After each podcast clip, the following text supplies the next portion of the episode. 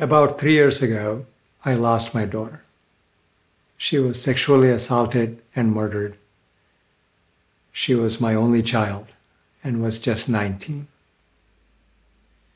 As the shock wore off and the all consuming grief took over, I lost all meaning and purpose in life. Then my daughter spoke to me. She asked me to keep living.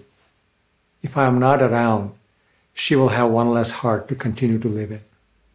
With that, my partner Susan and I started our desperate climb out of this deep hole of trauma and loss.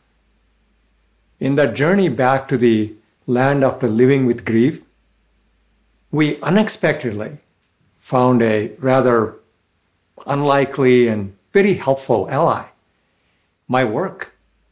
At first, I wasn't even sure if I should go back to work. I, uh, I had a lot of self doubt. As a senior executive, I'm responsible for thousands of employees and billions of dollars. After all that trauma, is my mind still sharp and creative enough for that job? Can I still relate to people? Can I get past the resentment and regret I felt about all the time I spent working instead of uh, being with my daughter? Is it fair to leave Susan home alone, uh, dealing with her own grief and pain? At the end, I made the decision to go back to work. And I am very glad I did. We all experience grief and loss in our lives. For most of us, that means at some point getting up and going back to work while living with the grief. On those days, we will continue to carry the incredible burden of sadness, but also a hope that work itself can restore us that much needed feeling of purpose. For me, work started out as a just a productive distraction, but evolved to being truly therapeutic and, and meaningful in so many ways. And my return to work proved to be a good thing for the company as well.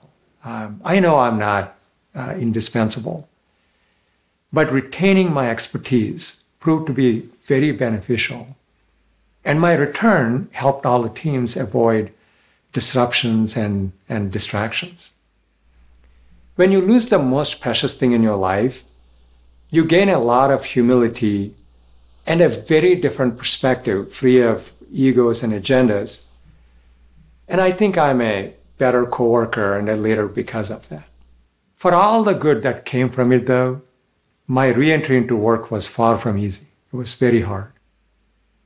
The biggest challenge was having to separate my personal and professional lives completely you know, um, okay to cry at uh, early in the morning, uh, but slap a smile on the face promptly at eight o'clock, and active as if uh, everything is the same as before until the workday is over.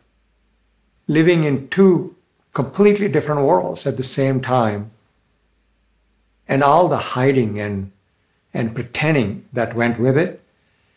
It was it was exhausting it, and made me feel very alone. Over time, I worked through those struggles and I gained the confidence and the acceptance to bring my whole self to work. And as a direct result of that, I found joy again in it. During that hard journey back to work, I learned the power of having a culture of empathy in the workplace. Not sympathy, not compassion, but empathy. I came to believe that a workplace where empathy is a core part of the culture, that is a joyful and productive workplace. And that workplace inspires a great deal of loyalty. I believe there are three things a company can do to create and nurture a culture of empathy in the workplace in general and support a grieving employee like myself in particular. One is to have policies that let an employee deal with their loss in peace without worrying about administrative logistics. Second, provide return to work therapy to the employee as an integral part of the health benefits package. And third, provide training for all employees on how to support each other. Empathy training, as I call it. In the first category of policies to help deal with a loss, the most important policy is regarding time off. It's true that there is no expiration date to grief, and time cannot undo a loss. But time away from work helped me figure out how daily life can coexist with grief. We don't want a grieving employee to have to cobble together vacation days and sick days and unpaid leave and whatever else. A formal time off policy that also allows the employee to come back to the same role they had before the time off. That policy will make a real difference. Personally, I was so grateful to come back to my old role. The familiar work, familiar people provided a lot of comfort. The second category of help companies can provide to employees is return to work therapy. Therapy helped me muster the courage needed to bring my whole self to work and merge the two parallel worlds I was straddling into one and just have one life. A couple of years ago, I, uh, I spent a weekend scattering um, my daughter's ashes in the Pacific. It was a, um, it was a horrific time. When I returned to work from that, that following Monday, one of the first meetings was to arbitrate a very passionate debate on office wallpaper. I needed therapy to figure out how to be considerate of others' normal lives when my own life is so very different. Therapy helped me give myself permission to be vulnerable even if vulnerability is not often seen as a strength in corporate world.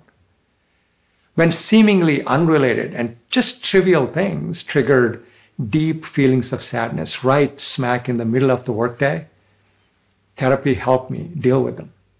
And when painful anniversaries and events try to hijack the day, like when I, when I got a call from uh, Texas Rangers uh, regarding an arrest in my child's death, I was at work. Therapy helped me stay productive while still remaining true to the unique realities and the painful realities of my life.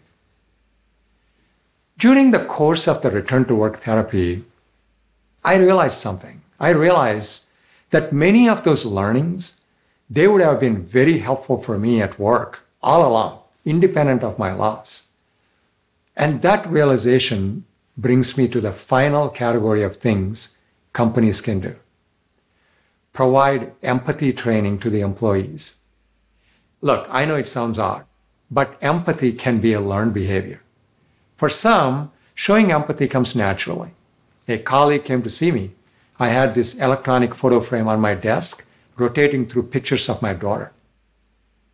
As she was leaving, she simply said, Tilak, when you're ready, I would love for you to tell me the story behind each of those pictures. She didn't ignore my sadness, she didn't dwell on it. She simply gave me permission to be myself and made a human connection. This was her version of empathy, of which I'm sure there are many. But not everybody is a natural with empathy. And traditional work cultures don't always emphasize empathy. One person said to me, I can't believe you made it back to work. I don't think I could have done it. Boy, did that make me feel awful. Is my love for my child not strong? Another person decided to be my spokesperson, guiding other folks on how and when to interact with me, all without my knowledge or consent. A few folks just maintained absolute stoic and deafening silence, which in some ways trivialized my loss. Some spent a ton of watercolor time speculating if I would be any good at all at work coming back from such a devastating loss. Time, frankly, would have been better spent in figuring out how to help me instead. And then there was that moment where I had to console someone very distraught who said, I understand your loss. My dog died last year. Empathy training can help avoid that inherent awkwardness in dealing with loss. It can give people the confidence to bring their whole self to work and the people around them the awareness to accept them for who they are. And together, we'll all be better for it. Empathy training can help people acknowledge that a coworker is a very different person after a life changing loss. And ask that simple and direct question What would you like me to do differently to help you? There will come a day when I finally see my daughter, my little girl, again. And as she always did, she's going to make fun of me for working so much. But she knew, she, she knew that she was the top priority, number one priority. And she will be thankful that work helped dad live a purposeful life after she was gone. It is such an incredible relief that the loss I experienced is not as common. A child dying ahead of the parent is just absolutely horrific, the most nightmarish and unnatural thing to happen. But loss in itself is not uncommon. When done right, returning to work can help us survive loss and grief. And companies can help do it right by fostering a culture of empathy in the workplace. It's not a burden or a lot of effort or expense. And creating such a workplace where empathy is core to the culture, it would be one of the best investments a company can make. Thank you.